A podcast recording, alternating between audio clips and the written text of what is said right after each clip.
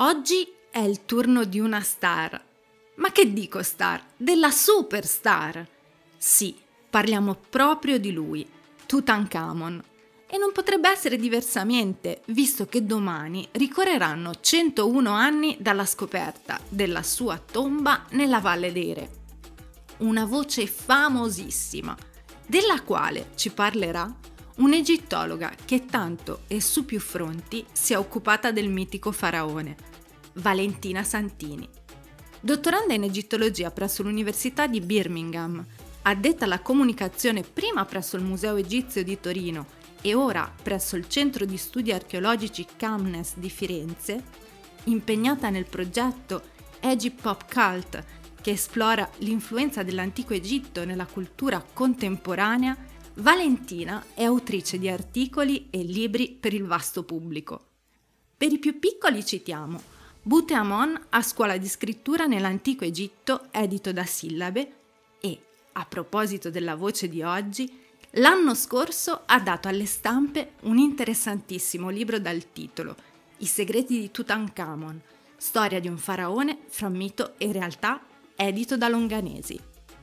E allora chi, meglio di lei, per raccontarci questa storia leggendaria? Questa è la voce di Tutankhamon e di Valentina Santini.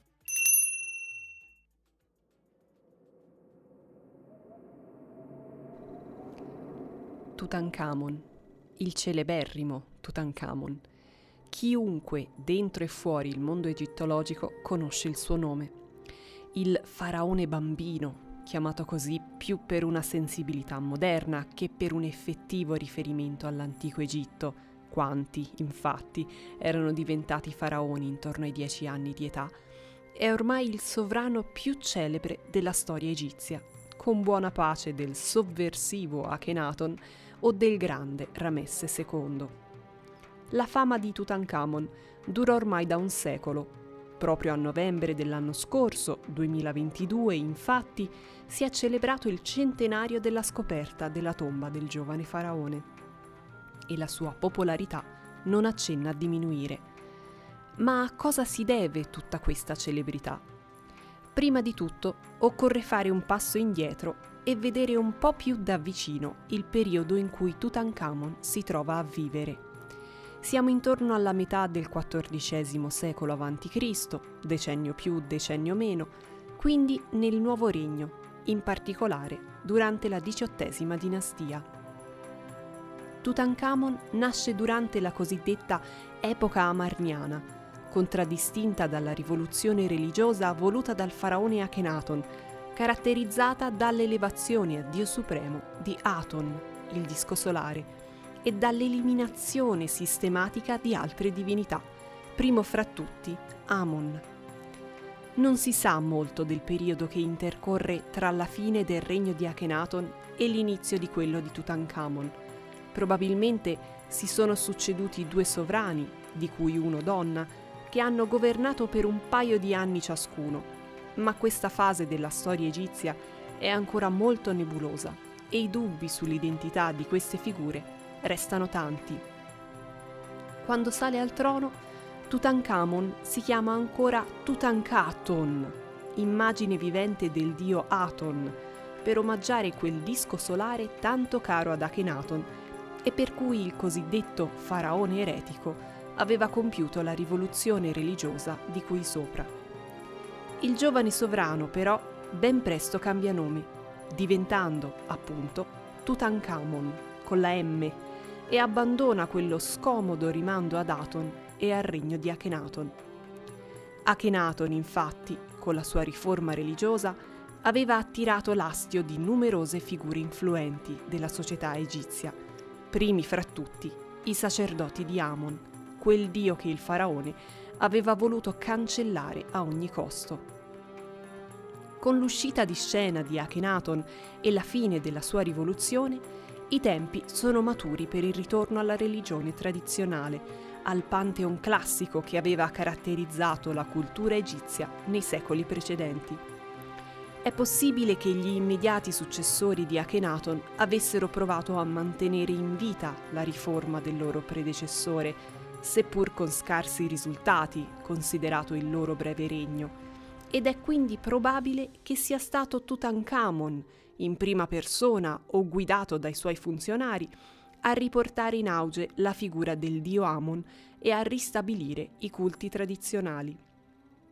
Si data infatti al regno del giovane sovrano la cosiddetta Stele della Restaurazione, un testo che ci documenta come la parentesi amarniana sia percepita come una vera e propria piaga per l'Egitto intero, che invece, grazie all'ascesa al trono di Tutankhamon e alla sua volontà di ripristinare l'ordine religioso, può finalmente tornare a gioire e a essere protetto dalle sue storiche divinità. Negli anni successivi, Akhenaton viene colpito da una violentissima damnatio memorie, così che nessuno, nemmeno le future generazioni, possa mai ricordare la sua scelleratezza e avere l'ardire di riproporre una simile atrocità. Con damnatio memorie si intende la sistematica eliminazione del nome e delle immagini di un individuo ritenuto colpevole di un crimine particolarmente grave. Ciò che Akhenaton aveva rivolto contro il dio Amon durante gli anni del suo regno, adesso viene diretto contro il faraone stesso se Akhenaton ha cercato di cancellare per sempre il ricordo di Amon, ora è lui a diventare l'oggetto di questa violenta rimozione. E la stessa sorte tocca anche agli immediati successori dello sciagurato faraone, incluso Tutankhamon. Nonostante la stele della restaurazione, nonostante la chiara volontà da parte del giovane sovrano di dare un taglio netto alla passata parentesi amarniana e di voler ristabilire la religione tradizionale, infatti, anche Tutankhamon subisce la damnatio memorie e poco a poco viene dimenticato. Tanto che, un paio di secoli dopo la sua morte, anche la localizzazione della sua tomba viene scordata e un altro faraone Ramesse VI, fa costruire la propria sepoltura praticamente sopra quella di Tutankhamon. L'oblio che colpisce il giovane sovrano, però, è anche la sua e la nostra grande fortuna, perché la sua tomba, sigillata in questo modo da un'altra sepoltura, resta nascosta per oltre 3.000 anni, impedendo quindi ai ladri moderni di individuarla e di depredarla sì, ladri moderni, perché contrariamente a quanto si sente spesso dire in giro, la tomba di Tutankhamon non è stata ritrovata davvero intatta. Certo, è rimasta inviolata per migliaia di anni, eppure quando Howard Carter e la sua squadra entrano per la prima volta nelle camere che compongono la sepoltura, si rendono presto conto che gli oggetti del corredo sono stati posizionati alla rinfusa e in maniera frettolosa. È questo il modo in cui si sistema l'apparato funerario di un faraone? Con cofanetti svuotati del loro contenuto e riempiti nuovamente con materiale diverso? Con vasi riversi sul pavimento? Con oggetti posizionati alla rinfusa su superfici varie? C'è indubbiamente qualcosa di strano e questo qualcosa viene presto spiegato. Poco tempo dopo la morte di Tutankhamon, qualcuno deve essere entrato nella sua tomba con l'intento di rubare le ricchezze conservate nel suo corredo. I ladri però devono essere stati individuati e fermati dai guardiani, perché la porta d'ingresso presenta il sigillo della necropoli e in più si nota qualche tentativo, seppur timido, di riorganizzazione del materiale, soprattutto nella stanza che poi sarà chiamata anticamera. Qualcuno quindi si deve essere preso la briga di risistemare alla bella e meglio gli oggetti che erano stati disgregati e ammassati dai ladri, per far sì che, almeno all'apparenza, Tutankhamon possedesse un corredo quantomeno decoroso.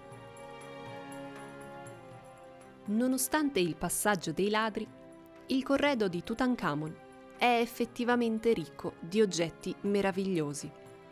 Oltre alle celebri statue che raffigurano il Ka, ossia una parte dello spirito vitale di un individuo, del faraone, alla famosissima maschera d'oro trovata sul volto del giovane sovrano e allo splendido trono che sullo schienale vede Tutankhamon in compagnia della moglie, anche se Namon, il tesoro del faraone racchiude anche oggetti che a prima vista potrebbero sembrare quasi insignificanti se paragonati allo scintillio dell'oro e degli altri materiali preziosi.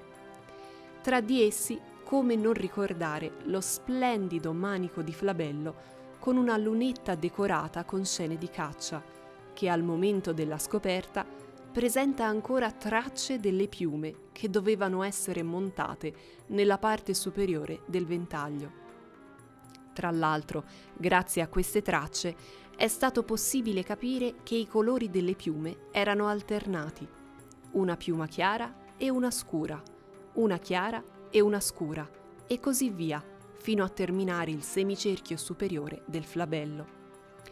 Altro oggetto decisamente degno di nota, ma apparentemente poco ricco, almeno dal punto di vista del valore meramente economico, è un modesto bastone di giunco, che pur essendo così semplice, è decorato alle estremità con dell'oro.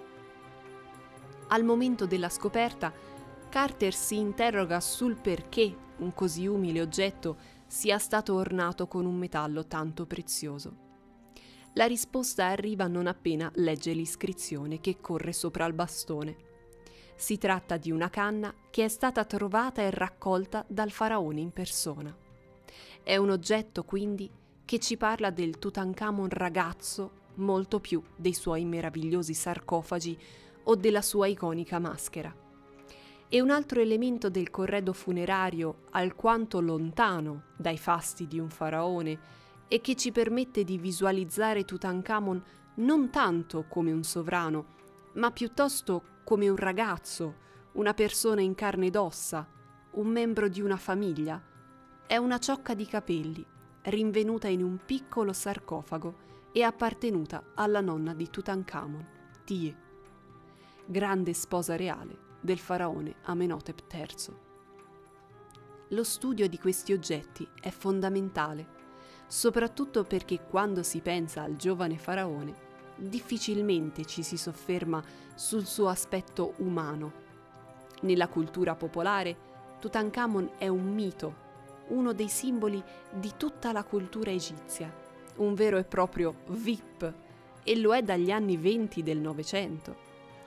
A partire dalla scoperta della sua tomba, Tutankhamon è diventato protagonista di romanzi rosa, un esempio è dato da The Kiss of Pharaoh The Love Story of Tutankhamen, libro del 1923 scritto da Richard Goin, attore in film, serie tv, cartoni animati.